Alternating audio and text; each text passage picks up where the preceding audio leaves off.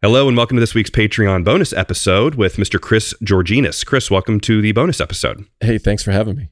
Yeah, man. Uh, you're a cool guy. I think you've got you do a lot of really neat stuff. Uh, Thank you. So again, thanks for being here. But but the thing we're talking about here is uh, things you can't prepare for, like uh, freak, uh, like like acts of nature kind of things. Uh, go ahead and just jump in. What what are we talking about here? All right, so this one was very unique in the sense that it was just a typical bar gig that we used to play a lot on the Cape. It was September, mid September ish, sort of post summer season. Um, and we're playing, we had a pretty good crowd going, but you know, again, it's not the, you know, the heat of summer or anything like that. So it wasn't like fully packed like it usually gets. And then about two miles down the road is this big resort and where they have lots of weddings. And what happens is after a wedding, the wedding crowd decides that, hey, we still want to party. They end up coming to this place called the Woodshed in, in Brewster, Massachusetts. So it's out on Cape Cod. And all of a sudden you look up and there's all these beautiful people in tuxedos and a, a bride and, and all, you know, it's just boom. All of a sudden it's like instant party. Okay. Yeah. I always had a GoPro going. And after the show, the guitarist, now we're all set up sort of in a, in a, it's a small bar and we're all set up like in a against the wall this on the stage but against a wall. So it's not like Sure. typical bandmates in front of me type of thing. We're all just here and the crowd is right up against you. And which is i love gigs like that. Anyway long story short. The guitarist says to me i had a hard time playing tonight because there was a guy that was part of that wedding party right next to me on the other side of the guitarist from me who was clapping a lot and he had no sense of rhythm and we're playing, you know, like "Snow" by you know Red Hot Chili Peppers, where it's a difficult guitar riff, and there's a- you know, it's they have like a a, a metronome completely off time in your ear, off to the side was difficult, and Yeah. so I just said I didn't, you know, I, I had no idea. He's like, "How could you not have heard him?" I'm like, "I just because we're really loud. I don't know. I never You're noticed him." playing. Yeah. So he says, check the video, you know, tomorrow or whenever. I think it was like three days later, I finally load up the video and I'm looking at the footage and I'm realizing, oh my God, he didn't oversell this at all. This guy was Oh boy. really, really bad.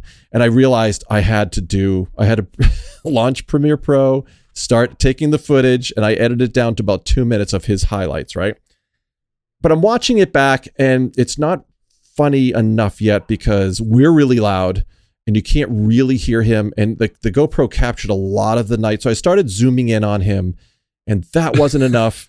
So then my animation skills came into play and I had animated like sonic waves coming off of his hands as he as he clapped, awesome. right? So that Yeah. visually focused in the- the hands, and then it still wasn't funny enough. I'm like, what is it? What is it? And because every time he clapped, again, you couldn't hear him because the band drowned him out. So then I just captured my own clap, and so now level wise, the band is here and his clap is up here. So now you not only hear him louder than anything else in the room, you see the sonic waves coming off.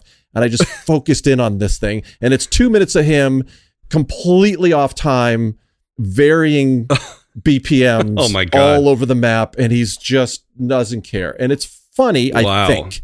I brought my son Yeah. in and I said, Hey, Bobby, check this out. Just let me know if it's even remotely funny. Within 10 seconds, he's like, Dad, you got to post that stuff right now.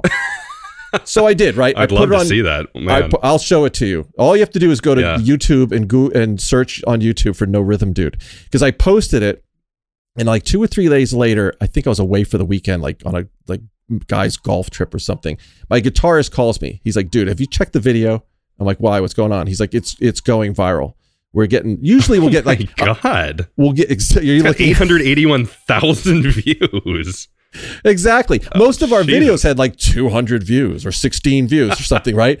And I'm looking, and every time I refreshed, it jumped up another 500 views. And I'm like, oh my God. He says a viral video company contacted him and says, we want to license it right now. We'll pay you 500 bucks. We want it. It's hot. We got to jump on this, you know. And I said, do it. Who cares? It's a, just, but then I panicked because I realized, oh, wait a minute. We don't know this guy. I could be, you know, attacked for like blamed for cyberbullying somebody. Because Yeah, who knows? it's embarrassing. could- It could be we're embarrassing him. Maybe even he's you know autistic or spectrum Exactly. or who knows. And it's so Yep. I realized, all right, wait a minute. Before we sign anything, we got to make sure we we either have to take this down or get approval from from him. So somehow we were able to Yeah. locate the bride and groom through like email. I don't know how we did this. Thanks to the internet, we were able to figure it out. I think maybe because we knew they came from this big resort called Ocean Edge and it was a wedding. We got the name, Google, Facebook, email, boom. And I sent them, I sent her an email saying, "Hey, look, we're really sorry, but if you go to this YouTube URL, here's somebody you know because he's with your party and it's going viral. And if we'll if you want us to take it down, we will." And I don't know. I think the next day she responded, and the reply was, "This was the greatest wedding present I could have ever asked for." That's hysterical. She's oh like, "That's my, god. he's my cousin, and he's seen it, and he's fine with it." And so we're like, "Okay, Oh. boom, five hundred dollars, and it, yeah, we got it. It's like just under nine hundred thousand views. It had it hasn't reached a million, but Man. oh my god, the comments are hilarious. I don't know. It- a lot of people thought it was fake, you know, of course. Um, Yeah, but again, that looks. I mean, from looking at it, it's that's it's hard to fake that kind of his Yeah. look of just and like he did it all I night. mean, the- no one, no one fakes that all night. Maybe for half a song, but no one fakes it all night, right? Uh, so and I again, love how your guitarist is just he's right next to him. He's standing Yeah, it's just like- exactly.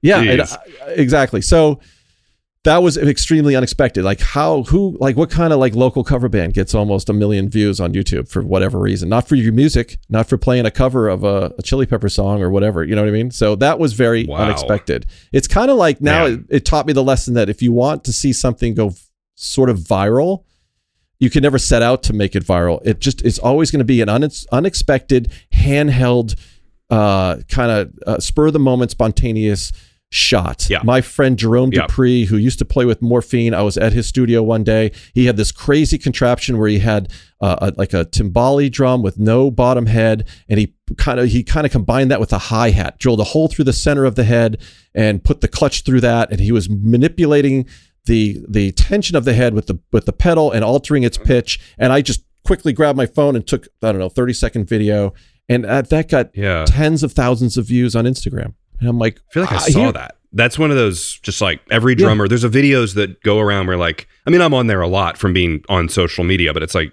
yeah, you just see these things and it becomes Yeah. like just a part of it.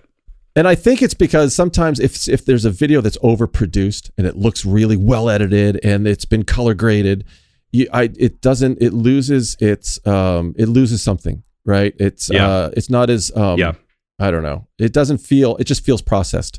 So I think that's one one of the other things I've learned is that if you can just capture something in the moment and it's haphazard and it's and the and the viewer feels like oh I'm seeing this for the first time too like everyone else then it means more. It gets more views. But that's one one thing I've learned. It's not always about how great Yeah. you performed. You know, it's like it's the guy who can't clap next to you. He's the one that gets all the attention. Yeah. well, what you're saying really goes back to the animation styles of like home movies and like Dr. Katz, where it's very, you know, paralleled to like The Simpsons and things like that at the time. It was like, which I absolutely diehard lifelong Simpsons fan, but it's Yep. it's Same. very um it's just the opposite. It's squiggly, it looks not quite as polished, and uh that's what I loved about it. So and that was sort of the, Yeah. the mentality behind those those TV shows and the animation style, Dr. Katz especially, where they said, you know, we don't want it, we don't want uh, professional animators animating this because we don't want to distract from the conversations that were being had, which were mostly improvised. It was the first time you see in a cartoon where uh, the actors stumble over their words or or talk over each other. As opposed, it didn't feel scripted because it really wasn't. They had a very general outline of the story, but put them in the studio. Mm. You capture three hours of audio and edit it down to 22 minutes. You know that kind of thing. So it it that was which really difficult. that was the allure. That was what made those Yeah. shows, you know, really great storytelling. Yeah.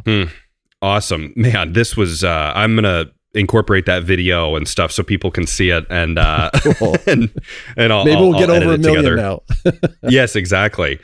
Um, Chris, this is awesome, man. I appreciate you being here, and and thanks to, again to everyone uh, who's listening to this because it means you're supporting the show on Patreon, which really helps pay for uh, things like the program we're using to record this right now, and my my Adobe subscription, which I use to edit it. So, um, Chris, thanks for being here, man. Awesome to meet you. Uh, I'm sure we'll do some stuff in the future as well. Likewise, Bart. Thank you for having me. This is fun.